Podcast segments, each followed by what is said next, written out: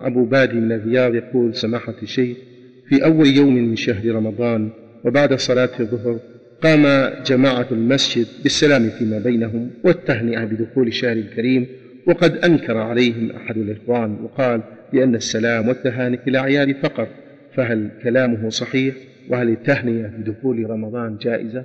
لا بأس ما هذا فيها بأس لأن شهر كريم في خير عظيم فالتهنئة به لا بأس به الحمد لله مثل ما يهنى بالولد والمنزل الطيب والقدوم من السفر والسلامة وهذه أمور بين المسلمين لا بأس مثل ما قال الله في حق المرأة إذا سمحت لزوجها فكلوه هنيئا مريئا سماحة الشيخ هل هناك صيغ أو عبارات للتهنئة؟ بارك الله لكم بالشهر أو يهنيكم قدوم الشهر أو يهنيكم بلوغ الشهر أو ما أشبه هذا أو مبارك هذا الشهر. طيب.